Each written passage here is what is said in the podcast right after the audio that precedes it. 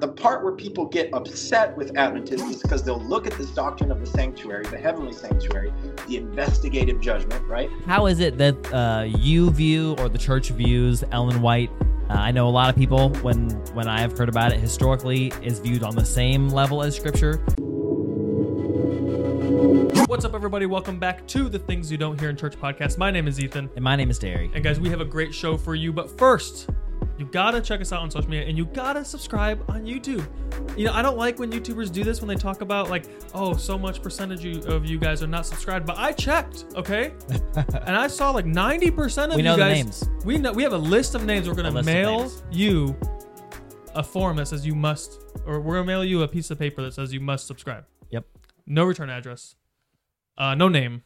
And when you get that, you And- have to subscribe. and you That's have to. The only option. And if you don't, I'm gonna block you. There'll be two boxes. One will say subscribe, and the other one will say straight to jail. Straight- right to jail. Right to jail. if you if you guys are Parks and Rec fans. But yeah, so many of you guys watching aren't subscribed. It takes half a less than half a second, and it really helps us reach people with the gospel and get the word out. So uh, make sure to subscribe, send it to your friends and family. We want to help people uh, answer questions that they have towards Christianity and theology and understand God better. But today, regarding all that, what are we talking about? Yeah, today we have a returning guest. Last time we talked about uh, the inerrancy of Scripture, if there's problems in Scripture, all that kind of stuff. Uh, he, at the time, was on TikTok. Not sure if he is anymore, but Jean Closet, he's a really cool pastor. He's been a pastor at the time 16 years now, 17, 18 years, something like that. 18 in June. 18 in June. There you go. He has uh, degrees in, I believe, biblical languages and theology. Uh, so pretty cool. And he's back on the show today to talk about Adventism. Uh, he is a Seventh Day Adventist pastor himself, and there's been a lot of controversy on the internet the last couple years around this topic. People not understanding what Seventh Day Adventism is. We're not Seventh Day Adventists ourselves, um, and some people have brought up a lot of claims. And so instead of uh, just talking about what everyone else has already talked about, right? We'd rather, like we usually do on the show, have someone who actually believes the issue come on. Like when we were talking about witchcraft, we had an actual like Christian witch on the show to you know debate and and have a conversation. So now we want to have Jean back on to talk about his views. So. Uh, John, there's a couple different topics I could bring up, but is there anything I missed in the introduction? Any books, any papers, any YouTube channels or TikToks you want to shout out first? Uh, TikTok channel is, is just Pastor John Bible, and I am I, I am starting to upload again. I do have a little bit more time now, so um, There we it go. was hard teaching and doing everything at the same time. So um, yeah, that's that's it. Maybe maybe a YouTube channel in the Mm. future. I have one, but I haven't really uploaded stuff yet. So. Mhm. in all your old TikToks, you just had such beautiful backgrounds all the time, and as like half the reason to watch the video is just you walking around like the beautiful scenery in Hawaii, and so you'll have to find some some nice hikes or something to go on in Arizona. Yeah, some some of those hikes were super illegal. You know, don't recommend. That's That's the way to do it. Those are the good ones. Nice. So there's lots of little things, lots of little controversies we could talk about, but I think the three main ones that people have been bringing up, at least in the circles that I've been on, are the div- the sorry the divinity of Christ, uh, the origins of what Adventists have believed about the Trinity, um, obviously like Ellen White, and then uh, the obviously the the Sunday and Saturday issue controversy there. Um, uh, are you comfortable talking about any of those? Is there any you'd rather address first? Sure, sure, sure. Sweet. No, you guys, you guys lead the way, um, and I'll just navigate as as you guys bring different things up, or if you think of something, Mm. we can. Uh, and if you guys want to go on a tangent, we can go on a tangent. Just go super deep on any of those. Cool. So Cool. And uh, I'm sure we're gonna run out of time here just because there's so much to go into, and it's gonna be so much fun.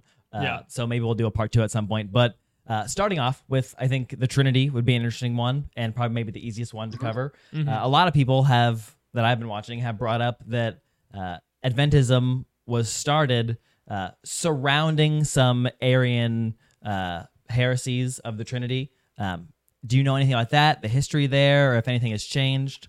um, there is some overlap with like Christian Connection. There is some overlap with. Um, I mean, because sometimes people, and, and this is this happens all the time. Hmm. Uh, they're like, "Are you guys a cult?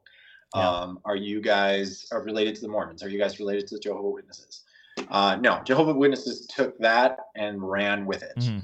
Um, the other ones that um, I, I would say later on, I think gave kind of a, a shade over it is offshoots from Adventism Hmm. called Shepherd's Rod. Right. I've heard of Uh. I don't know if you remember David Koresh and uh, the whole Waco, Texas thing in the Mhm. mid 90s, where he was like, he thought he was Jesus and stuff like that. In fact, that whole thing started out in uh, Diamond, uh, Diamond Head, Oh uh. Really? at one of our churches over there. Whoa. Yeah, like he took a whole bunch of people from there and ended up in, in Texas, um, which is very sad. And I don't know if that church has ever recovered from that Hmm. um, it, it's very tough. It's very tough. But no, uh, I don't. I don't particularly, personally, like using the word Trinity just because it's not in the Bible, right? I do recognize the the concept of a triune God Hmm. and a Godhead, and our church is very much comfortable using the word Trinity. So I'm Hmm. just separating myself from that. So you'll find that as one of the fundamental beliefs of the Seventh day Adventist Right. Church. Mhm. Now, when it started, when Seventh day Adventism started in the mid 19th century, it Mhm. was kind of a conglomeration of a whole bunch of people. You had Anabaptists, you had uh, two of the big pillars of the founding individuals for the Seventh day Adventist Church were Baptists. Right. Um, uh, and, and above all of that was the Advent movement and Captain William Miller, Hmm. uh, who, you know, I don't know if you guys are familiar Yeah. with that history. Yeah. Okay. Yeah. Which was crazy, right? Like Mhm. set it, set, date setting and, you Right. know, well, Jesus is coming back in October 22nd, 1844. Um, Right. Yeah. And a whole bunch of who uh, people who later on went on to become and founded the Seventh day Adventist Church, which, by the way, I've always been mad at our name. Our whole, our whole name was actually they came up with our name for like tax purposes. Hmm. You know, it was like, oh, we got to come up with something quick. They didn't even know what to call call themselves, and they just kind of gravitated towards um, some of those doctrines. So the doctrines that really kind of stood out first is like it was a it was an inflection of reaction, a knee jerk reaction to, all right, Jesus come, Jesus Christ did not come. You know, it's October twenty third.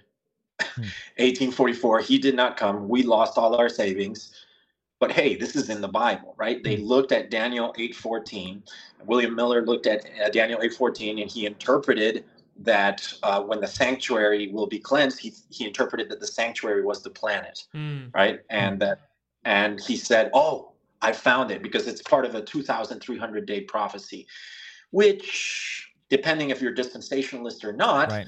right Right. Mhm. can mean all sorts of different things. Mhm. Now, um, Adventists are distinctively premillennialist, Mhm. um, and um, and I think we've stuck to our guns on that. Yeah.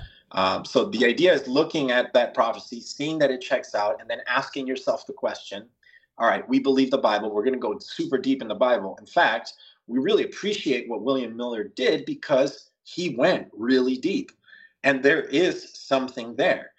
Now, uh, when you read Daniel 2, when you read Daniel 7, Daniel 8, um, and you pair it with at least the empires leading up to the Holy Roman Empire, Mhm. which eventually became the Catholic Church, it checks out, right? Like it lines up with all of those empires. And it's been like, at least in the better part of the later half of the 20th century, Adventists were just going around doing these big evangelistic series where you're like, hey, know the future, know what's going to happen, and it would check out from the Bible, right?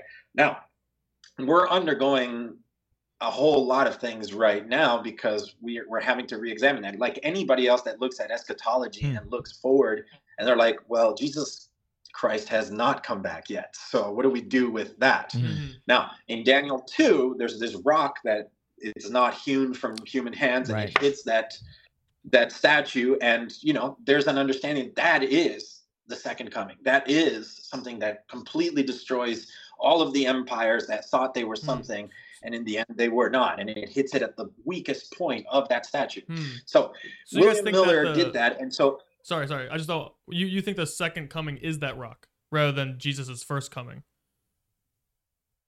No, it's the second coming. That's how Oh. Adventists look at it. Okay, okay, yeah. Yeah. Okay. I just wanted to clarify that. Right, because because it's chronological. The the golden head is is OU Nebuchadnezzar, Babylon, right? hmm And then after that, you have uh, Medo Persia, which is the chest and arms of silver. You have the Greece being the thighs of bronze, and the legs of iron would be Rome, hmm which you know uh, kind of checks out with Rome and how it was at the time of Jesus. But then you have the feet that are mixed of clay Right. and iron, Right. and it checks out because there's never really been an empire after Rome like that hmm right so it kind of it kind of washes out and it checks out with so not only that they'll go forward and and they'll see the same exact prophecy repeated in daniel 7 but this time with beasts hmm right and it checks out and by the time you get to the the beast with the iron teeth it checks out with the iron legs. It has 10 uh 10 horns and the 10 horns check out into what the holy roman empire was kind of like overseeing when it was you know. Anyway i could i could spend Right, we're hours gone on forever. that Right, right, right. yeah. So william miller they looked at that and they were like wow that's that's something right? What else are we missing? So in comes in another captain um, his name was joseph bates Mhm. same sim, similar time he got caught up in the advent movement but for him he was like no no i got to go further here and and it was i mean our our, our founders were into all sorts of stuff they Mhm. were into like the suffrage movement they were into eh, their they were anti-slavery Mhm. um, in fact one of the things that really sets ellen white apart from any other prophet is that she accurately predicts when the uh, civil war would start and end right? Uh, Hmm. there's like they tried to like attach all sorts of other prophecies to her but not like it, they're already in the bible you know? So but as far as late 19th century goes there's some pretty astounding stuff that she was able to like talk about before it would happen. It's recorded and it's verified. Um, and not only that she had like a fourth grade education and she's like when it when it all starts with the exception of this guy joseph bates i just told you about which was like this old curmudgeon like navy captain who was like a baptist that was like hey you know the sabbath never changed. Hey we should probably take care of our bodies a little bit better. And he was like he gave up nicotine uh, he gave up coffee he gave up like meat like all sorts of things. So he's like the first vegetarian and stuff like that. And that adventists later on became a little bit well known for it. Now if you run into adventists today there's very few of them that are actually vegetarian. I am. Mhm. my wife and i were like well i like to say plant forward plant based but like anyway plant forward. but there's very like there's there's a there's a very small amount of adventists especially worldwide that are still adventist uh, sorry vegetarian Yeah, yeah. vegetarian such but there is a huge emphasis in taking care of your body because Mm. it's the temple of the holy spirit hmm and i'm not going to get into that first corinthians chapter 6 blah blah blah Yeah, Sure. yeah, we, So- we would we would probably agree that about that. Um, real quick with the Yeah. temple of the Holy Spirit and stuff, and I think yeah, take care of your Mhm. body. I think it's a huge reason. Yep. Like we, everyone Yep. jokes with the fitness industry, like the Christian influencers who are Right. uh, hugely into fitness are like temple's a body, bro. Got to get these gains, and like it's a joke, but I'm also like Right. yeah, but that's also pretty fair. You know, it's better Yeah. to than not taking care of your body. You know, Yeah. uh, you want to be a Right. useful servant of God. Mhm. Not saying people who aren't, Mhm. aren't useful, Yeah. but um, I want to go back real quick. Um, when you talk about uh yeah seventh day adventists believe in the trinity a triune god. Can you define that as well? Because i know some people listening might say okay but yeah he says that but what, maybe we have different definitions. I know for example like mormons have a different definition when you talk about triune god or trinity. They're like oh yeah we believe in that. And then when you ask when you dig a little bit further they're like oh we don't believe jesus is god. And you're like oh okay. Oh no. You know so yeah No, just uh, just for people listening can you for yeah just or explain or, or define yeah what you mean by a triune god in the beginning was the word and the word was with god and the word was god and then verse 14 says and the word became flesh so what is this word no jesus says before abraham i uh, before, before abraham was i am Mhm. no jesus is 100% god you have to completely throw out the gospel of john Yeah. if you're going to claim Well, that some people do. jesus isn't god yeah. that's what I i'm know saying that. Yeah. that's and, what i'm uh, telling people our our, bro-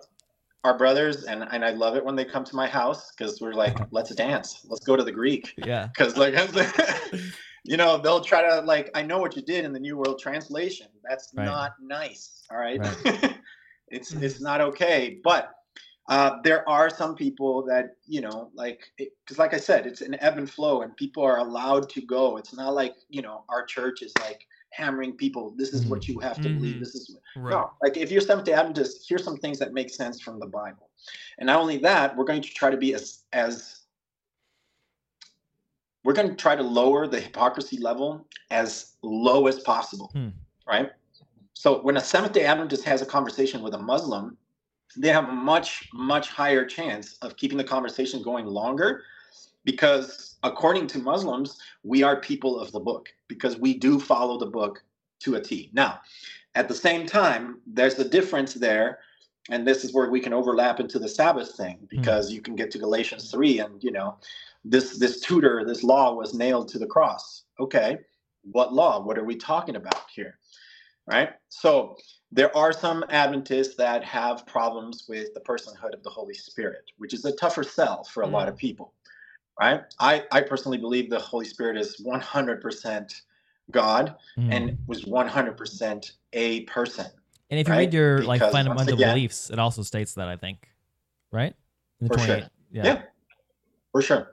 And there are some Adventists that have a real tough time with that. Arianism is Mhm. tough to get rid of. It's a it's a weed that you pull at it, you think you're done with it, Mhm. And then 20 years later, you know, there it is again. Yay! Yeah. Because in the end, in the end, Arianism at its core is just people wanting to help God with salvation, Hmm. which we, we really have a really tough time with. It's, Hmm. it's Catholicism 101. You know, like oh, what else? Oh, beat me again, Lord. You know, I Hmm. you know I I'm I- I'm going to add to this experience. Hold up, I got this. No, you don't got this. Jesus has this. And not only that, he's given you, he's promised you a helper to help you continue to live in communion with him in the form of the Holy Spirit. So, yeah, you have to completely throw out John 14 through 16 if you're going to look at the Holy Spirit as a non person. Right, Um, right. yeah.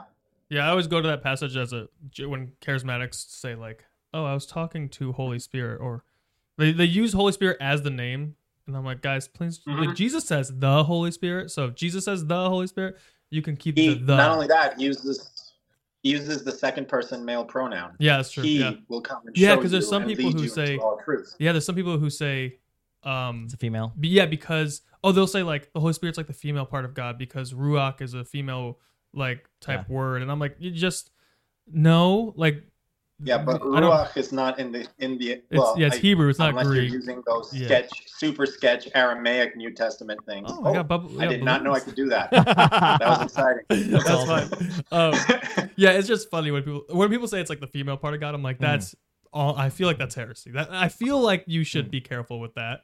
Uh, but also then more in a comedic sense, I think the dropping the the because people want to say make it more of a person or make the Holy Spirit way they talk about him about him more of a person. It's Mm. funny to me because they're like. I just feel like Holy Spirit wants us to do this. And I'm like, just say the, please. Like, we have the Holy Spirit down to 2,000 years of church history. But Yeah. Um, so you said we were gonna thing. you were gonna go on to what day uh, we worship on a little bit, um, Mhm. and I just like the initial question I have, and I think most people will talk about is obviously you guys worship on Saturday, and some Christians uh, or like other denominations also worship on Saturday, but not necessarily as a religious practice, just because that's when they go to church. Do you guys think that other Christians that are in other denominations that don't worship on Saturday, worship on Sunday, are truly saved and are Christians, or no? Well, if there are some of us that say that, I, in, I, I spend a lot of my time encouraging people and adamantly encourage people not to do that, Hmm. Because you know you can have an amazing Sabbath keeper, and then they're just doing some light murdering on the side. You know, like what? so like the idea is it's it's it's a reflection on the description of the saints that are described in revelation chapter 12 verse 17 and revelation 14 12 here's the patience of the saints they that keep the commandments and have the testimony of jesus christ Hmm. now we could make an argument that most christianity has a very good handle on the testimony of jesus christ Hmm. but the commandment keeping part of it is very very important to look at and so no commandment keeping does not save you because if it does we are all in deep deep doo doo. Okay. right. We can all agree that on that as Christians, right? Like Mhm. if we have to keep the commandments to be saved, we are in deep, deep trouble, and we're completely throwing out everything that, despite my disagreements with Martin Luther, he allowed us to like introduce us from Romans. Like, Hmm. hey, man, we have freedom in Jesus Christ. Mhm. But at the same time, how do you live your life after salvation? So it's about sanctification. It's not about it's not about that. So and, and I'm still trying to tie that into the Millerite movement and Hmm. everything else, right? It was like, hey, we went this deep into the Bible. Why not keep going? Mhm. If if you know, like let's be like the Bereans. Let's reason together. Let's see where this is at. And so the Sabbath becomes kind of an extension. And upon further investigation, we're like, oh, hold up. We never got any instruction in the Bible to change this day. Right. And so, and it is a commandment, it's not Levitical law. Right. And, um, and so it's that it's that kind of a thing. In fact, right now there's a church that separated itself from the denomination because they were like, well, they're like they're out in Oregon and they're like, you know, we got to reach more people on Sunday, and then they started having services on Sabbath and services on Sunday, Mhm. and eventually they were just doing Saturday night and then Sunday. And they're like, okay, you guys are basically not Adventists anymore. And so they amicably parted ways. And Hmm. they're like, okay, we're going to do our own thing. And that's fine. Like, that's what I'm saying. We're not saying they're lost. They're just like, well, you're not distinctively Adventist. Mhm. And yes, I would say 40, 50 years ago, if you ran into an Adventist, they would have been Mm. like, yeah, Mm. there's going to be some salvation issues Mm. for you. So how do you think that changed from don't- going like from the mark of the beast to now maybe it's okay? I mean that's a hard thing to sum up all in Um, one well, statement. the mark of the beast, the mark of the beast is that's also a pretty sketch thing, and that's kind of like Yeah. combining the last few chapters of a book by Ellen White called "The Great Controversy" Mhm. with what we read in Revelation 13. Mhm. Um, now, the mark of the beast is it's it's the whole mark of the beast because nothing in the book of Revelation is unique to that book. All of it, all the symbolism you can find Yeah. completely in the Old Testament, Mhm. right? And so the mark of the beast is basically, you know, the the phylactery, like the the tephilim, you know, that the the Jews wear to this day. It's Deuteronomy chapter six, you Right. know, Mhm. bind it as frontlets between your eyes. And so in the end, Perfect. Yeah. Before Jesus comes back, there's a there's an understanding. There are people. The mark of the beast is on the forehead and on the arm, but the mark of God in in Revelation seven is only on the forehead, right? Hmm. So the the hand has nothing to do because you're not saved by your Yes. works, That's such Yeah. that's so that's Right? So- that's so cool. Yeah. I love the Bible. Yeah, so you're you're saved by you know. So thi- this that's what happened. We kept going into the Bible and being honest. hmm It's hard for any denomination to be honest with itself and say, "Oh, hey, we messed up here." Hmm. I don't think that we're all there. There's still people that are like, "Ooh, the mark of the beast is going to be a barcode or a chip, the you know, like a grain of rice that they're going to put in." That's for all Christians though. bananas. There's so many theories. Right, like there's there's people in our church Mm-hmm. that are like they look at Matthew 24 and they're like, well, we got to run to the hills. Well, Right. bro, you know that it's talking about the first century Good and the luck, destruction Kansas. of Jerusalem, right? Right, right, and and then they completely throw out Matthew 25. Now, I might be on the bleeding edge there hmm with my contemporaries, Hmm. but that's that's the honesty that I think a lot of Adventists, as they keep going, they're like, hey, let's be honest. Hmm. And to be perfectly honest, Ellen White, I'm like, I still benefit very much from Ellen White. But um, the problem we have with Ellen White is when people, Adventists, Hmm. elevate her above the Bible. Mm. And so that's done a lot of damage Okay. hmm for us. hmm Can you explain fact, that a little She bit more? like point blank said, "You can't do that with what I'm writing." Interesting. That's that, Right? that sounds. Unlike Joseph Smith is like, uh, I was Yeah. gonna say it sounds kind of like. Now I know you guys are completely different than Buddhists, but Buddha was like, guys, don't follow, don't like do what I did. Follow, like he was like, don't. And we're like, oh, we're Buddhists. He's like, don't do that. And then he died, and people were like, you know, it's like kind of people are like, oh, I'm Calvinist, and it's like, you know, it's it's hard because like Buddhism, any of these things, the idea is control. mhm. right? It, it's still the same. I, this is how I pitch it to people. Genesis 4, you know, there's two brothers, two offerings. One's accepted, one's not, right? And why was the one that was not accepted not accepted? What did he bring to God? Hmm. God didn't ask them to bring these offerings. Cain brought an offering of what he did. He was like, he was mad. He was like, you better accept what I'm doing for you. Mm. And Abel was like, thank you for what you're going to do. I'm recognizing what you're going to do, how you're going to sacrifice yourself. And so, and that brings us to the only distinctive doctrine of Seventh day Adventism, which is what is Jesus doing right now? Hmm. Right. And what is that right and now? and it's and and that is being in the heavenly sanctuary. It's Hmm. taking hebrews chapter 8 hebrews chapter 9 chapter 10 like anything in hebrews that's talking about where you know paul or peter or whoever it was that wrote that right trying to explain to the jews hey listen jesus was our high priest. Mhm. right? So it's it's about a heavenly sanctuary. And so william miller looked at that and he's like oh jesus is coming back. He's cleansing the earth. No he's actually literally cleansing the sanctuary in the same way that you would find in leviticus 16 you know the day of atonement. That's what seventh day adventists believe that in 1844 jesus literally in heaven went into a place. I don't know what it looks like right? Because hebrews says it's a shadow of things to come. It's Mhm. only a reflection of what we see you know we only see in part now you know but Mhm. in some way someday we will see the whole thing right and jesus is that that high priest tempted in all points as we are yet without Hmm. sin right who's going over there and for me one of the and this was this was the mind bend for me in hebrews 9 verse 7 it says the, the the priest went into the most holy place only one time a year not without blood right but now we're talking about jesus and he went in there to atone for the sins of people that were committed in ignorance and for me growing up i was just like so because it's kind of like what you guys built on right like do adventists really believe that people who don't keep the sabbath they're not Mhm. going to go to heaven and i was like because i grew up with that and i was Yeah. like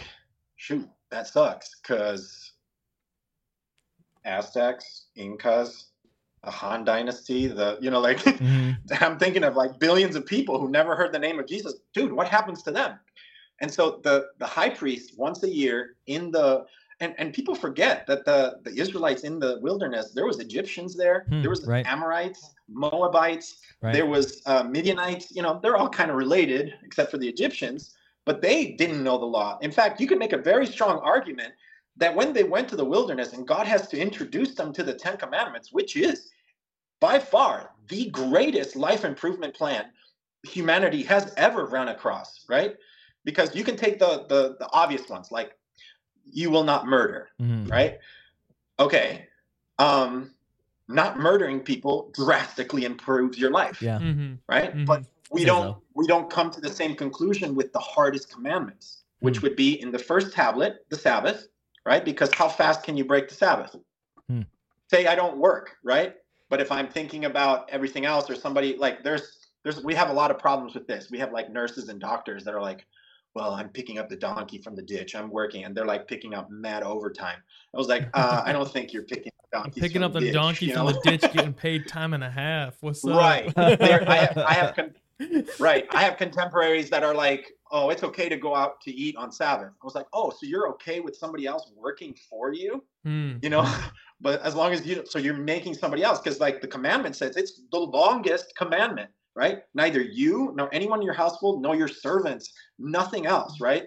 Hmm. And my mom would take it extreme. My mom was like, I remember on Saturday mornings was the best cartoons of all time Mm. right? And I would like preset my VCR. That's how old I am, right? Like it's like long play, six hours, Mhm. and then I come back and my mom found out that I was like making my VCR work on the Sabbath, and it was like, hey, that's breaking the Sabbath. I was like, mom, you're tripping, right? Like. Yeah. Are you serious? That's an inanimate object, right? So Yeah. there's the extremes there, but Hmm. I understand it's it's about your conscience and about how about the coveting? Who's got that on lockdown, right? That's the Mhm. second tablet. Mhm. How fast do we do that? I I call Instagram a coveting machine, right? you're like you're on the doom scroll and you're like coveting nonstop, Mm. right? Who's got that on lockdown? Thank goodness that we have someone that was tempted in all points as we are, yet without sin. Hmm. Now, the part where people get upset with Adventists is because they'll look at this doctrine of the sanctuary, the heavenly sanctuary, the investigative judgment, right? Hmm. Because at some point, God has to determine, you know, people who've never heard the name of Jesus, how do they get saved, right? Hmm. Right? That's a that's a very important question. Yeah. Right? At some point God's making that decision and it's an arbitrary decision or is it? Hmm. Right? I want to I want to I want to lean towards the fact that God is extremely merciful. Right. The most difficult thing to accept about God is not his justice, but his mercy. Hmm. Right? Because if you go to heaven and you run into a person that violated you, right, in the worst way, Hmm. what do you have a hard time accepting? Who who do you have questions for? Yeah. Mm-hmm. Yeah. That's So good. what is this judgment about? Right? You get to Revelation 20 and it says, and judgment was handed to the saints. In First Corinthians, it says, and don't you know that we will judge angels? Hmm. Right? When when does that happen? Right? Mm-hmm. God has to completely rule out every question because from the beginning, and that's that's what Ellen White kind of introduced. Hmm. There's been this crazy, great controversy between good and evil, and we were pawns, right? We were pawns in that argument. You, you see a little taste of it in the first two chapters of Job, right? How, how many of, have you guys been upset when you're like, oh wow, God gets to have this argument with with Satan, and Job doesn't know anything about it? and he's like being used. Okay, so that's called the great controversy. Hmm. But God doesn't defend himself. He allows, and he, I would say, he has faith in us, right? That after we choose, we vindicate his name, right? It's like, touch his body, see if he won't curse you to your face, right? Well, we'll see. If he's connected with me, right? He's like, I, I, you know, it's like, even though he slay me, yet I will be as pure as gold, says, says Job Mm-hmm. right? So the the concept here is not a- an extra layer of salvation, and that's where people Right. Right. traditionally, historically, have gotten really upset with Seventh Day Advent because there's like, well, didn't we get saved at the cross? Justification is a one-time event. Mhm. What are you doing with sanctification? All right, we're not doing anything necessarily with uh, uh, uh, sanctification, but we are really, really not okay with the Calvinist view, right? Mm. we're we're not okay with that. Mm. Uh, at the same time, we're not helping God with salvation, Hmm. right? Everything we do post salvation is a reflection of our relationship and how God Hmm. is transforming us from glory to glory. Be transformed by the renewing of your mind, Mhm. right? How does that happen? Well, you got to let the Holy Spirit come in. How often should you do that? Probably every day, right? Mhm. every day. Hmm. And uh, and that's that brings me to my favorite uh, verse in the Bible, Revelation. Uh, sorry, Revelation three twenty. Behold, I stand at the door and knock. If anyone hears my voice Hmm. and opens the door, I will come in and we'll do what? We're gonna have dinner together. It's gonna be great, right? But the problem is every day we kick Jesus out of the dinner table. So, and so the question then remains. Sorry, and I know Yeah, you're trying ahead. to interject. fine. What Yeah. is what is Jesus doing right now? If he is our high priest, what is he Hmm. doing right now? What is that ministry like? Hmm. Go ahead. That's good. Um, so, from my understanding, and like you described a little bit, and I just want a little more clarification on this. Um, maybe it started out, or there have been some misconceptions about what was happening uh, when Jesus moves to the sanctuary. Um, and of course, I'd love to know like where do we get that uh, 1844 date, and how do we know, and all that kind of stuff. But um, let's say that is happening, right? Mhm. How do we go from people maybe like in your view getting it wrong and saying, "Oh, this is about a continued atonement that Christ didn't finish on the cross," which is what I commonly hear, and going from Mhm. that to like a this is Christ like judging those who've never heard him, heard about him before. Can you explain that a little deeper for me?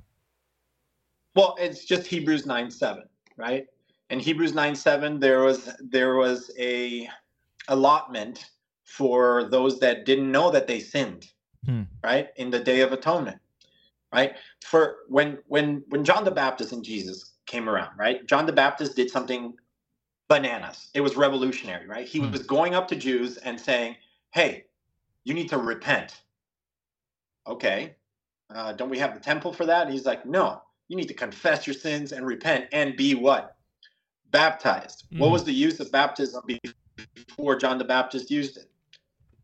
You got it. It was the process of get a person to become a Jew, right? And they're like, Mm. why are you asking me, a Jew, to become an extra Jew, right? Right. it was like, what do I need to do that for? Okay, I get it for the Roman soldiers. Mhm. I get it for like Mhm. Herod and his nasty, nasty I don't know, sister-in-law that he married, right? I get that, but why us? And they got baptized. It was it was mind-blowing, right? Like you're you're introducing something crazy. All right.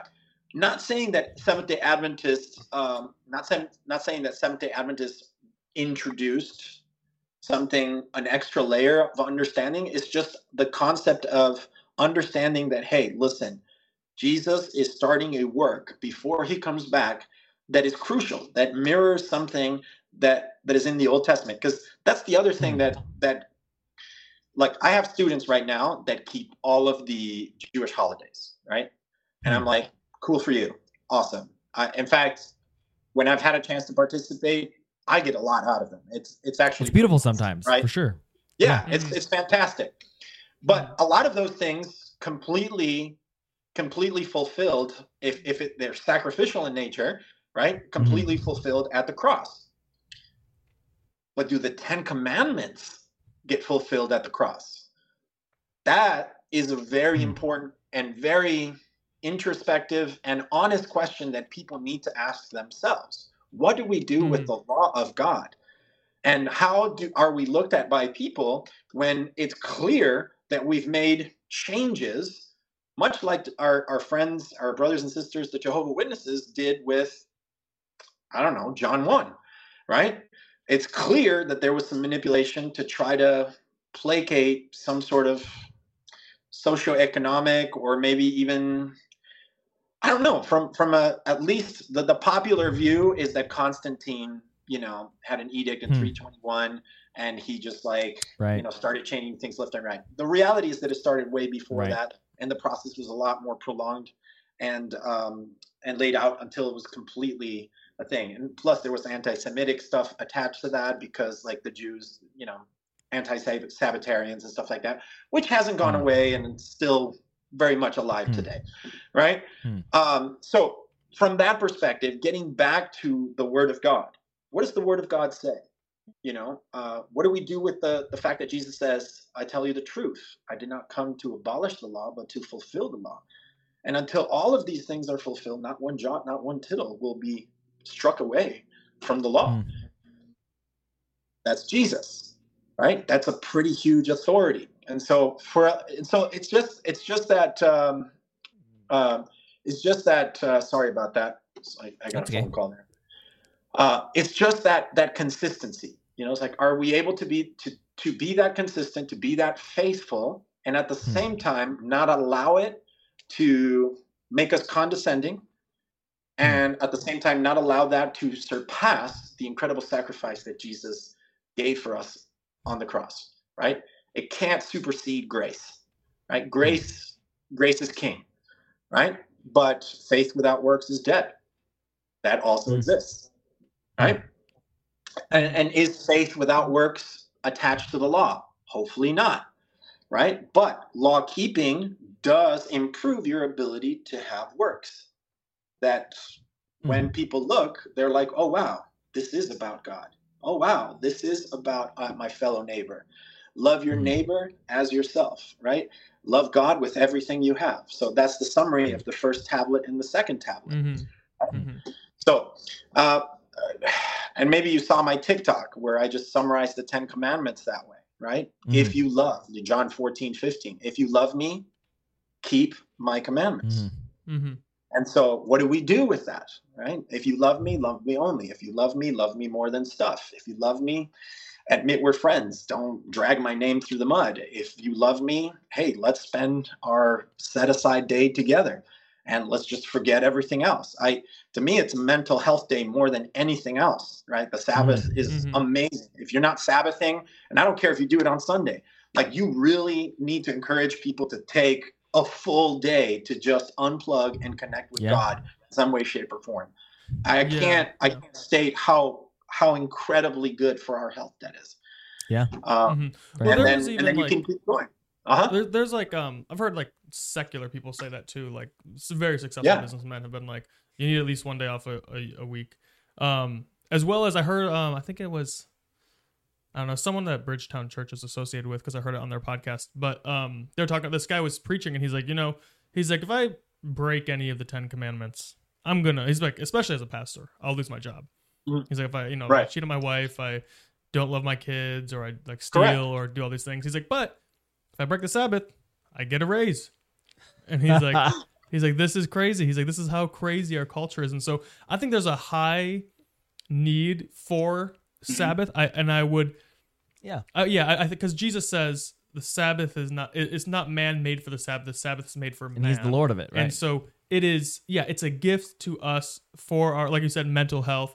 The ways It's of your God date are day with Jesus. Yeah, and it's Mhm. like there, there's it's your not date really day any. with Jesus. day, day with yeah, I love it. There's not a good reason to not do it, right? And and I don't, and it's like, does it have to be on Saturday? You could give or take, and and maybe say some other stuff because there's people have said like maybe a, a- whatever you can do. I know like the weekends for a lot of pastors are super crazy, so so maybe. Right. But I mean, I think it could be Mm. unless you have if you have a church that has so many services that you have a Saturday service, maybe just plant other churches so you can stick to one and then take Sabbath or take Mm. Sa- Saturday off or Sunday, Or Sunday, off. yeah. One of these. Um, But- really quick, back to the uh, sanctuary doctrine. Um, Mhm. So 1844, right? This starts uh, Christ going to the sanctuary, and now uh, we're talking about the Hebrew verse, Hebrews 7 8, right? That you brought up about the sins that we don't know about, and the people who, like you interpreting that to be like people who don't know about him. Um, why 1844? Why couldn't Christ always just be doing that? That's kind of my Mhm. question, right? Well, because it, it specifically mentions there in, in Daniel chapter 8, after a very specific, very, very detailed prophecy about when that was supposed to happen.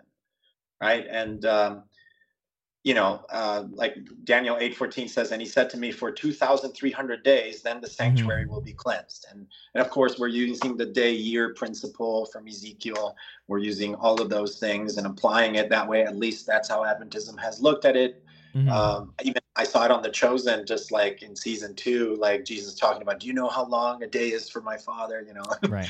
you know? So people are getting that concept right? But it's a very specific it's a very specific with a very specific start. We're talking about uh, the diaspora for the jews and them coming back to jerusalem which was in 457 uh, bc or bce as we're saying now. Mhm. Right? And from 457 bc if you add 2300 years it ends up in 1844 initially william miller messed up and he like said 1843 because he didn't account for year zero and then he had to move it to hmm. 1844 right? And so something happened right? It's I have no guarantees and i have to proceed in faith right? But like if that prophecy is in there if it's in the bible it's for a good reason. If there's something confusing in the bible i, I had a, a wise teacher tell me once if you don't understand something in the bible that's your cue to get a shovel and dig deeper right? Right? Good. this is where you dig deeper. And that's exactly what these young adults in the mid 19th century did with the bible. And what they found you know produced an incredible movement that looked at the second coming of jesus. And that's and that's mm. where you know the amalgamation of our day uh, of, of of our name seventh day adventists right? Because we are mm-hmm. actively waiting for jesus to come back. And we mm-hmm. know that he's coming back soon because we look at what jesus says. He he himself talked about what people would be like. He compared it to the times of noah at the end of matthew 24 and i think we're getting near there. I mean people were no matter how much knowledge is increasing as it says in daniel 12 4 we're not getting nicer right like humanity's not getting nicer we're getting smarter but not necessarily wiser Hmm. right Mm. so it, it's when do you, do you know what i'm saying because like have you Mm. ever had debates with with people i, I don't know that that actually wins people to christ but people aren't Right. nicer Maybe a very specific type of person it wins to Christ. Yeah, some people. It's a rare Yeah. person. But usually debates, if people like debates, it's probably because they like arguing, and therefore you're not Yeah. going to win the argument because they want to keep debating. But um, so what do you guys do in Acts when it says they worshipped on the Lord's Day, and that has been, to my understanding, historically been Sunday. Uh, That at least has been what I've understood. So what do you guys do with the Sabbath or the Lord's Day, or yeah, what? How do you interpret that? historic well see i we take issue with the phrase that you just used historically has been understood all right how when from where right like we ask the follow-up questions Mhm. right? Um, so we we take the Protestant perspective of sola scriptura, and we go, you know, we go rock rock on with it. We just like plow away at that. It's like, oh, okay, so the so it's historically okay. Who are you talking about? Tertullian? Who are you talking about? You know, like Mhm. who's saying this augustine like that doesn't that doesn't translate to bible to me right so when we look at acts and we say the lord's day what makes it the lord's day and what what that they had communion that they broke bread Well, right, wasn't it? like- it wasn't it that he resurrected on a Sunday? where do you have the bible verse that says that was the lord's day Mm-hmm. Uh, most of it is just tradition. There's not a Bible verse that says it Right. that I know of. And so you just would discount like what the early church fathers did necessarily over what like an interpretation of scripture, right? Yeah, so That's that's, what, that was going to be my question. What, with church history, how do you guys relate to that then? If you're like, uh, maybe not. well we're we we're very much dialed into that like you know when when we talk about the reformation there's i mean there's an entire section for junior bible where we just like half the year we're talking it's basically another history class Cool. right Mhm. so we we really go deep even with teenagers we tell them hey look this is our roots this is where we come from right uh, most of most of how we understand sanctification and how we understand things that led up to our sanctuary doctrine is a product of John Wesley and you know and, and an understanding of, of Methodism and, and those types of things. So it's not like we're dismissive to it. For example, uh, Martin Luther. I'm eternally grateful to Martin Luther for grace and our, our inroads into the book of Romans.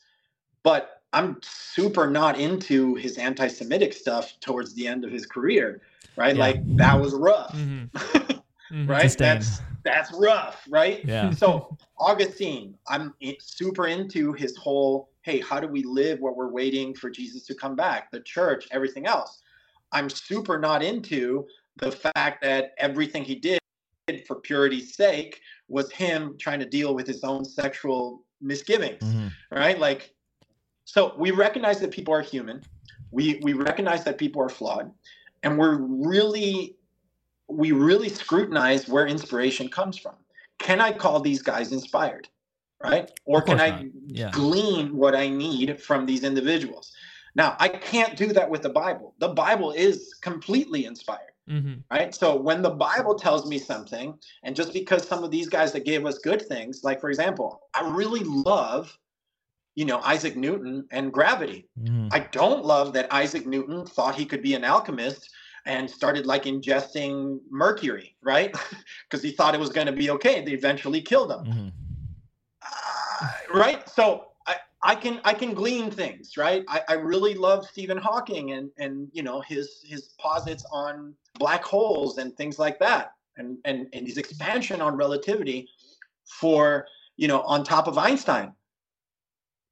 But i can't i can't agree with his moral side of things right? Mhm. like he says some wild stuff. Hmm it Mm. we have to look at it. It's like what is the ultimately what is the authority? And so this is where i have to like ask my my brothers my my seventh day adventist brothers to be like hey yo pump the brakes real quick right because if you're going to go from the bible and you get everybody to commit from the bible guess what the seventh day adventists will win that argument right like people have to bring stuff from the outside to make it make sense we don't do that we stay in the Bible. This is my little quip or my little connection to the Muslims, right? Because the Muslims are like, oh, you guys are on top of it, right? When when they look at our eschatology, they're like, you know, we have something very similar to that as well. You know, like I'm like, okay, cool. I was like, yeah, yeah, let's talk about it. That's that's great. Yeah, for sure. And, and in fact, some of the best Seventh Day Adventists I've ever met are converts from Islam, which is it's hard. You know, it's hard for Christianity to, mm. to have that, but for for for for Islam, it's a lot. It's a Seventh Day Adventism is a way easier sell, right?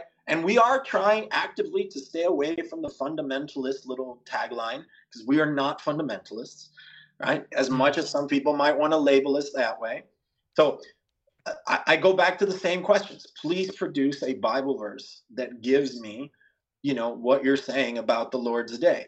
It's all Mhm. conjecture. It's all using context, and I'm fine with context. And we do do that a lot. There is some hypocrisy on our part for context, and uh, I, nowhere is this more relevant than when I used to be part of an ecumenical group, and the Lutheran pastor just went in on me. It was like, you know, in the New Testament it says oinos for wine. You know, like I used to live in Wisconsin at the time, and I was like, dude, I hmm. get it. You would like to drink alcohol, all right? I don't know if Jesus transformed water into juice since you know it was a methodist preacher in the 19th century who uh, you know his name was john welch who finally applied the pasteurization process right but for a long time seventh day adventists like no jesus turned the water into juice i was like guys no Seventh Day Adventist said that. right seventh day adventists say that Oh, wow. because we because we are super against alcohol right because of all So the what? Yeah. What is? It is bad for you. Yeah. Well, yeah. What's the yeah? What is the reasoning for being against alcohol or coffee? Is it black tea as well? Is it because it's caffeine? Caf- uh, dude, there's some. We have churches that that have full on Like, baristas how long do you now. yeah, we've gone away Oh, from really? the coffee Wow. thing. Okay. Um, well, it depends where you go, right? Like if you Right, go right, like right. in more conservative places, they're like, "Oh no, we don't do coffee." I don't drink coffee because I have ADHD, and that mess puts me to sleep. Super so- ADHD. Yeah. Yeah. So awesome. but uh but yeah like it the idea is like why would you why do you need something to make you feel something else right and the, i've run into my Mm. coptic brothers who look at you know genesis 129 the lord gave us every herb ye- yielding plant and they're like you know because they're connecting with the holy spirit by smoking the ganja and i'm like um i don't know if that's what god meant but he's Mm, like because that also says be sober. Uh, exactly. And Mhm. clear-minded. So for, for me Mhm. it's like an application of the nazarite vow right? It's elective right? And the nazarite vow was three-pronged right? Uh, on the outside people needed to see that you were different right? Like so there's still a bunch of adventists that won't wear jewelry right? Like that's Mhm. once again kind of like the whole conjecture context type of thing. Um, Hmm. so the nazarite wasn't supposed to cut their their hair. They were not supposed to um, they, they Touch were not supposed thing. to touch dead things which essentially made them Hmm. vegetarian right um because they couldn't they couldn't eat meat. yeah they That's couldn't. I guess. I was gonna say like the the fork touched the steak, not me, but you put it in your mouth. So. Sure, and that's that's a fun little argument. I do that all the time with uh, I don't know streaming services. Uh, so, uh, and then the other thing is like you weren't supposed to touch anything from the vine, right? Not even raisins, because the risk was, you know, like there was no pasteurization. So within two three days, the yeast had Mm. already started making alcohol, and your mind wasn't Mm. clear. So it's widely understood that alcohol does not help you function better right? And so the idea is like you're not going to lose, you're not going to get kicked out of the church. But if you're like a leader in the church and you're like dipping the sauce, it's like game Hmm. over, right? Like That's so funny because there's other. Yeah. I know like there's Anglican traditions yeah, where if they have a, a communion and there's any wine left over, they look at that wine as the blood of Jesus. They're like, we cannot leave this left over, so the priest will finish off the rest of the wine. all Oh two God. gallons. It's like Yeah. it's like a church of like hundred people are like, why do we have six gallons of wine for communion today? I'm like, we listen, listen. Christ's got a drink. Yeah. it's like yeah. Uh anyway so the idea the idea is like you know like it's the same thing. It's like we would it alcohol's in the same i think it's in the same tier as heroin would be for everybody else right? Like oh wow, you can do it but for a lot of people there's no coming back right? And there's Mm. people that are like epigenetically predisposed to addiction. So why would you expose yourself to that? Like for example all eight of my great grandparents died of liver complications. So Wow. i should never touch it right? I'm Mm. probably like i'm genetically predisposed to being addicted. But that's not to say that people can't drink or whatever. Like there's people hitting that kombucha really hard. Um i don't know. Is that alcohol? Like i guess it is but it's my wife was Hmm. into that for a while she tried to make some in our house the jars would explode and yeah, anyway, a whole other thing. um, how much time do you have left? I'd love to go into a little bit more depth on the Ellen White issue. Um, Sure. But do you have time for that, or A little, a little bit, yeah. The guys that were go- gonna pick me up, I already saw the text. It was like, "Peace, homie." So I'll get, I'll get, I'll catch the second game. No worries. Okay, cool. Uh, then just really fast. I know you already talked Mhm. about it, like not the same as scripture, different authority. How is it that uh, you view or the church views Ellen White? Uh, I know a lot of people when when I've heard about it historically is viewed on the same level as scripture. Um, you already said that that's that's different. I'd love to hear more of your thoughts. Um, Called, is she the infallible? There's a prophet status, all that kind of stuff. I'd love to hear. Yeah, Light. what you'd Definite prophet status, not in the Joseph Mhm. Smith uh, tier uh, at all. Okay. Some Can you can you explain that distinction a little bit? Okay, so she's called the lesser light, and and when she talks about the Bible, she's she's like expanding, adding to it, like, but not in the sense of like, hey, now this definitively, because I've had to stop people who will quote the Bible and they'll add details that only Ellen White mentions, and like, hey, bro, Hmm. let's let's dial it back because the Bible doesn't say that. Right? Ellen White Hmm. said that. Let's make a clear distinction of that. You need to be super clear when you talk to people about that because you're going to throw them off. It's already bad enough. We're like, we're, we'll take like I do a quiz with my with my uh, freshman Bible class, and I'm like, they usually end up getting a 20% on it. It's just on the nativity story, and Hmm. so much, you know, so much Veggie Tales, uh, so much like. like uh, I don't know medieval pictures and things like that. It was like no, the the wise men did not show up at the birth of Jesus. No, there Mhm. wasn't three wise men. No, you know, Right. like Mhm. you know, like you can keep going. There's a whole bunch of details there that people just completely misplace, and and it's important Right. to use historical criticism. But Ellen White does add some things that are, and and that's that's what keeps keeps bringing me back to her because she like based on her education, there's no way that she should have known some of the stuff that she knew. Like it makes hmm. no sense that she knew. And then later on, through research, through archaeology, we're now corroborating some of the things that she's bringing into the story. And I'm like, wow, that's crazy. Like a 17 year old girl is like receiving these things. And let's remember that, like, which is a huge irony right now in the Seventh day Adventist Church because we still have problems with women pastors, which I it's bananas. I've or- I've ordained women like it's bananas. We're just like, dude, do you realize Ellen White was a lady, right? And she was ordained. You know where we came from, right? Right, right. So, Hmm. but yeah, people have that, and it's like patriarch, you know, hierarchy, and like Christ Hmm. is the head of the church, blah blah blah, and to translate, I don't know, Yeah. that old. So when we're talking like prophet status, like you were saying, you would say like maybe a biblical I- I prophet, and then like prophet. Ellen Yeah. White kind of a thing, and then maybe just like writers would be underneath her, like other Christian writers, that kind of a thing. um, we don't rank.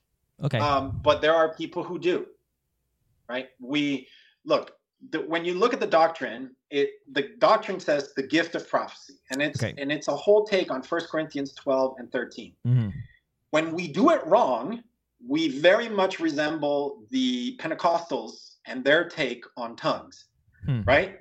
And like it that gift all of a sudden becomes blah blah you know so Right. much bigger hey keep reading please read First corinthians 13 love is the most important.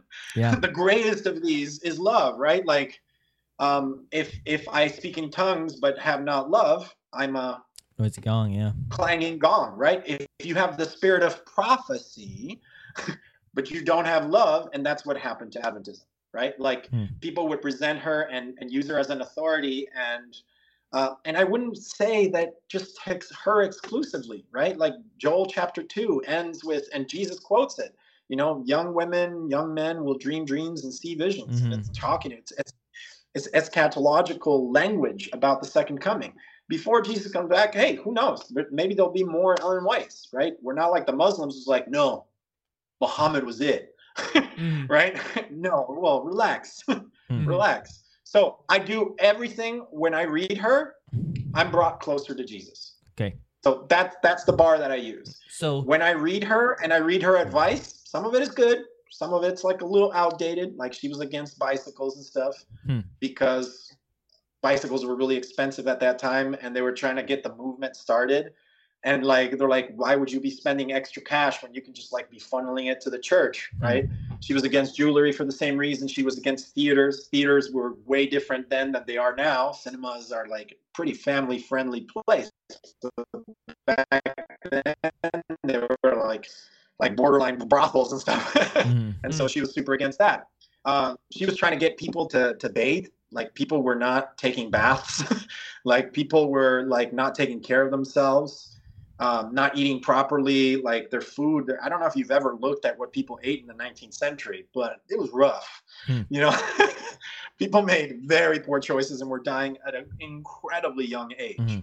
Right it was better than the middle ages it was better than the dark ages Mhm. but it was still not great Mm. and so Adventism at that time was at the cutting edge of a lot of things, like, uh, uh, at the cutting edge of, of, of publication. Later on, at the early side of the 20th century, cutting edge of like radio broadcasts and things like that. We really gotten behind, you know, like Hmm. there's some of us doing podcasts and like I this is where like I, I feel the weight. I was like, man, I should do more of what you guys are doing. Um, but uh, that that's how I look at her. She's a lesser light. I Hmm. definitely call her prophet because as far as prophecies go, like literal prophecies, she kind of hit it on the nose. Mm. Mm. Like Do Adventists and, believe uh, in the gifts of not the Spirit? like something that Oh, sorry. redefines them. Go ahead. Uh, sorry to cut you off. Um, just a No, clarification. Um, do Adventists believe in the other gifts of the Spirit just for like the everyday church member?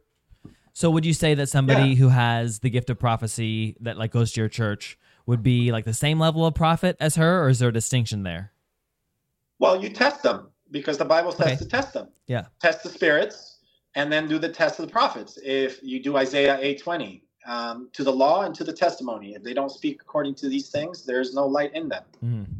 Very simple, right? Um, to the law and to the testimony. Did Ellen White talks? Uh, you know, did Ellen White? Did Ellen White talk according to the law and to the testimony? I would say yes. Mhm. there's no like there are things that she says that I think tick off more Adventism than do people on the outside. I think the people outside of our denomination get ticked off with Ellen White because of how we've elevated her, or some people have erroneously elevated her in Mhm. the past. The problem. And I'm doing my best as a pastor of the denomination to be like, guys, stop. Please get some help. Right? Like Mhm. we need to you know who's on top of everything jesus Mm. please okay Mhm. Yeah. and, and that's who she was obsessed with uh, Mhm. that's who she was obsessed with she was obsessed with jesus Yeah. she she really put herself down all the time like like you said like buddha you know like Mhm. or sorry siddhartha gautama you know like because everybody can be buddha you know i do take my students to the buddhist Mm. temple when we do world religions Cool. to check it out um Cool. so yeah I- i would say i would say it's the, the the whole point of seventh day adventism is to be faithful to the bible as much as possible so that it increases your opportunity to have more conversations not less. Mhm. Mhm. because have you ever been in that situation where like you're you're trying to witness you're trying to do something and all of a sudden they're like hey but the bible says this but you do that. Why? Right? Even if you have a good argument for it it really it really just kind of reels back and then you have to go into apologetics and all these other things. No with adventism we don't really have that issue if the person's being a faithful adventist. And then there's all sorts and but being a faithful adventist doesn't get you to heaven. I'm a faithful adventist because i'm going to heaven right? So there's assurance of salvation and all those other things right? Um, Mhm. and then there's room for everything else. The holy spirit for example if you look at the book of acts people got it before baptism sometimes during baptism and some got it after baptism. And that that's called the gift of the spirit correct? Hmm.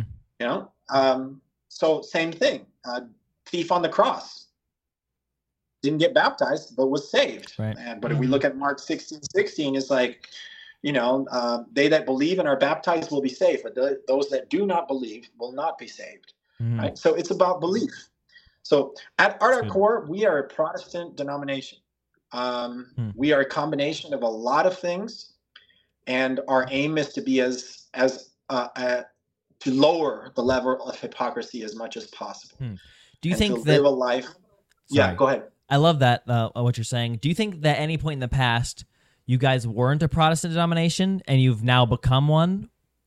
or is there a distinction there, Um, or just certain churches? I think at any, I think in the past we didn't care enough to engage in the conversation to state what we are.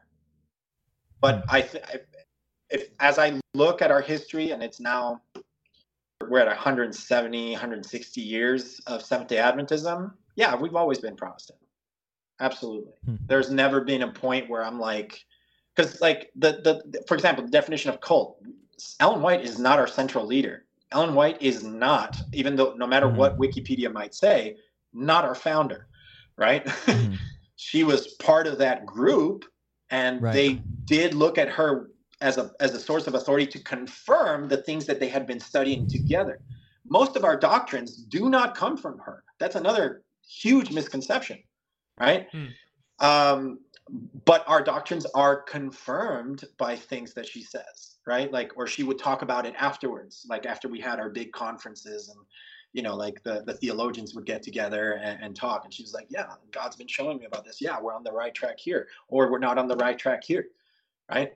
Um, she did have a big, uh, like one of, I think one of her biggest mistakes, and this is, I'm on the fringes here, is because that book that I mentioned, The Great Controversy, Mm. which basically takes all of Christian history past um, past Jesus, uh, sorry, past the death of Paul, right? Because we don't have the rest of the Bible. You know, the Bible stops there, right? At Mhm. least narrative speaking. You know, Paul dies, boom, done, Mhm. right? Hmm. Um, so she takes she takes inspiration and gives commentary on what happened to Christianity. That's what that great controversy book is. Now, there's seven different versions of that book because they would take that book, or a- at first it was called Early Writings, and then they kept adding to it. Initially, the book was like, I don't know, like 40, 50,000 words. The the last version of it is like something like 300,000 words. Right? So she kept Mhm. adding to it as she was getting feedback from people. And some of the renditions towards the end are like super anti-Catholic because they'll look at Catholicism within the the prophecies in Daniel 2, Daniel 7, Daniel 8, and it's like, oh, see, this is this is where the apostasy is going to come from. This is where the mark of the beast. They're the ones that brought us the Sunday worship, you know. And Mhm. um, and so, but sadly, those versions were coinciding with the Ellis Island days, and what was what was just flooding the country at that time. It's a bunch Hmm. of Italians and a bunch of Irish, which all happened to be what Hmm. Catholic. Catholic, Yeah. Yeah. right? So the, the, it was it was just kind of like like a reaction. You know, it was like, oh, here comes the Catholics, right? Like every time Hmm. a pope gets elect, uh, you know, they they elect a pope. Adventists are on high alert. You know, is this the pope? Is this the, The Pope gets a- you know, The huh? Pope gets elected in Catholic. I don't know. The Pope got elected in the Catholic Church. Oh yeah, the conclave. Yeah, like How does the- that? Uh, Mm. that's just different funny, like- podcast. it's for a different podcast. I Yeah. was just thinking about like the how they, they the transfer of authority from pope to pope. I'm like, you're just. I thought you guys trusted the Holy Spirit to choose. Maybe that is maybe maybe the Holy Spirit's they inspiring have people different to types vote of right. smoke. They have different types of smoke to let us know. All right. So, um, Yeah. hey, and the current pope is my boy. He's Argentinian, just like me. So, so There you go. no, but yeah, some Adventists lose their mind every time. Is this the pope? Is this the one that will represent the powers that be? And, and so that's part. It's it's it's tied to our eschatology. I wish it wasn't. But yeah, I mean, if you talk to a hardcore Catholic, they'll be like, "Hey, eventually, all you Protestants are coming back, right? We're we're the mother church, you know." That's Right. that's essentially what Catholic Catholic means, right? Like the universal, right. The Universal Mhm. Church. Mhm. right? Right. So I don't know. Um, there's a lot of misconceptions. Um, you know, I don't think a lot of Adventists think that it's their job to defend. I, I also kind of agree with that. I mean, just come and see. It's like kind of like the Jesus thing. Come and see for yourself. If if you don't like it, okay. If you don't like it, okay. No no uh, no sweat off our back. But I do like to apply. Like the, as close as I get with that that previous question was like, do you believe that if you don't keep the Sabbath, you're not going to heaven? As close as I get to that, I would be like John 10. You know, sheep I have that are not of this fold, I go out there that I might bring them also. Right. So I, I don't know if that's a massive eisegesis, but like I do think I I do think that Jesus Jesus is into that, right? Like, because that's what he says to the woman at the I'm coming and is now here. Will my worshiper will worship me in spirit and in truth, right? And so for a long time, Seventh Day Adventism was has been really good at truth, right? But if you don't have the spirit, then you are terrible at loving sinners, right? and I think that a lot of Christianity has been really, really good in contrast to Adventism with spirit, right? And they've been really good at loving sinners, but then when it comes to go and sin no more, what do we do with that, hmm. right?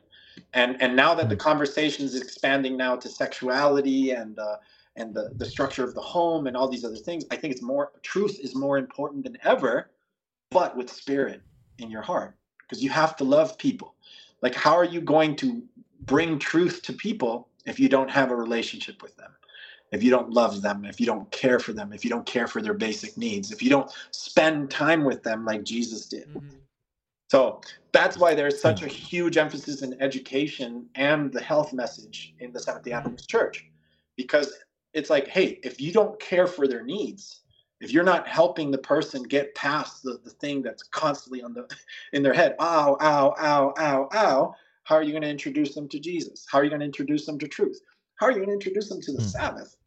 Which is also about not just physical health, but also mental health. And that's a big thing in my home because my wife is a is a mental health therapist, you know. So hmm. we we really want to emphasize those things.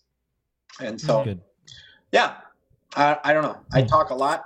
I feel like I talk too much, but uh, that's that's good. That's, we'll let you go to uh, we'll let you go play uh, here in a second. Um, just one last question on Ellen that I had, unless you have other questions, Ethan.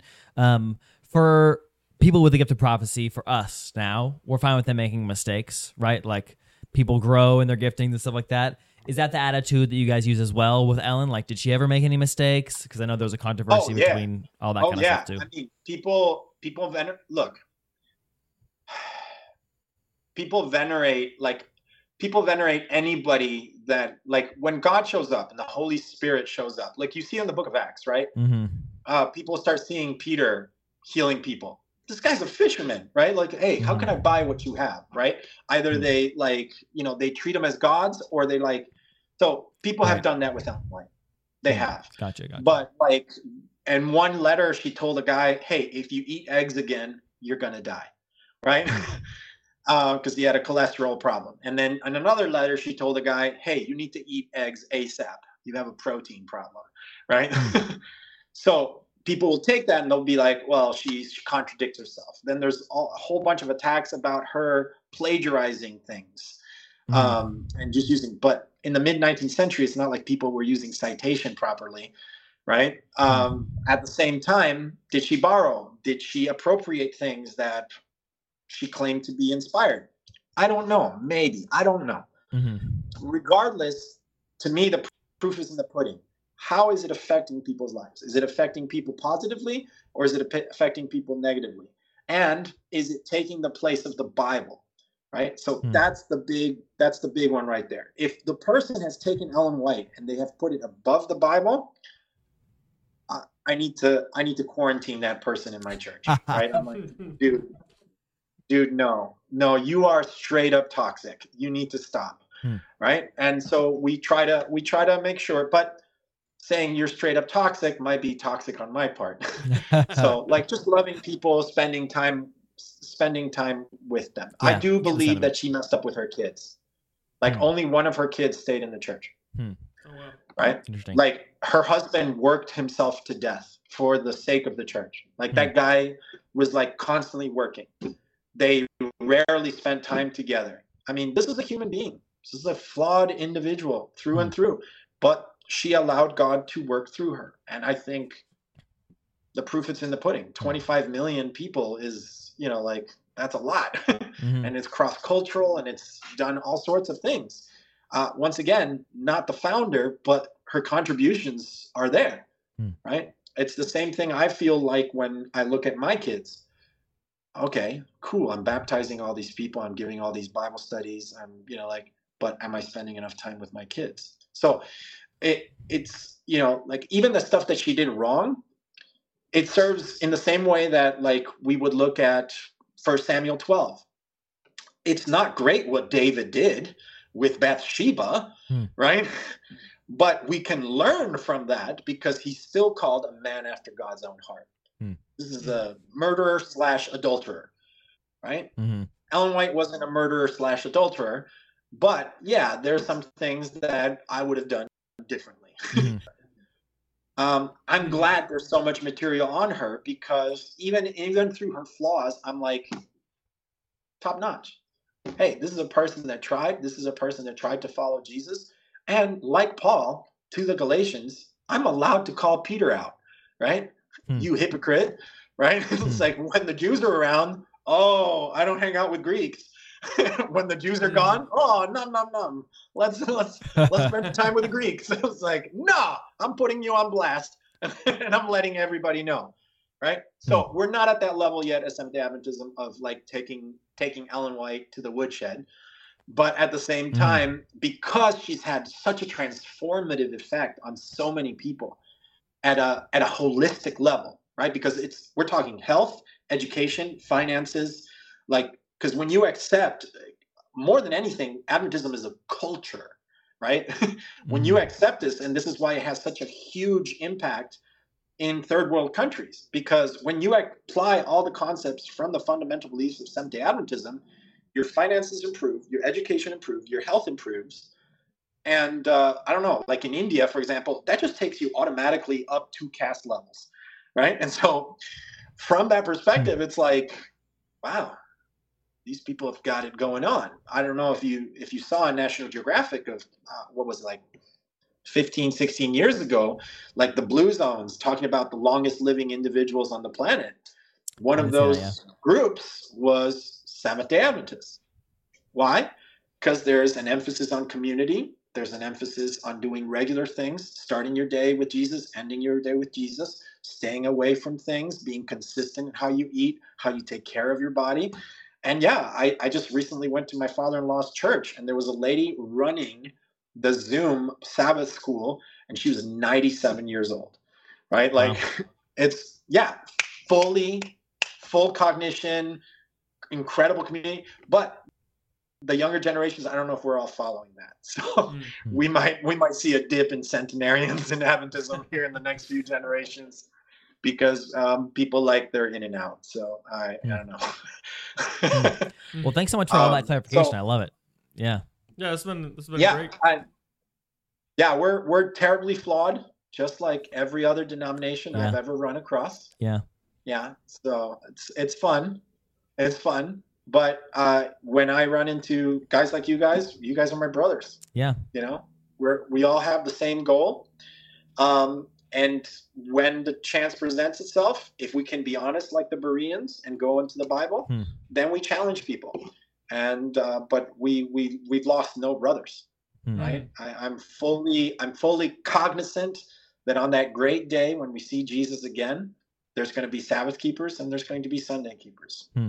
i have i have zero problems with that Mhm. And then we get But to at ask Jesus time- who was right. yeah Big reveal. Huh We'll ask Jesus, yeah okay, we have who's a right? years to do that Who's right? according to our eschatology we have a thousand years to do that hmm right Yeah. It's like Uh, uh, and i and i and i have a a sinking feeling that it won't matter mhm, uh, right, right, right. It's like when we get to heaven, but I'm gonna be at like, At the same time I would say when we Yeah. get to heaven, I'm like, all right, with our Calvinist friends, I'm like, Jesus, were we predestined or did we did we recognize and receive with common grace?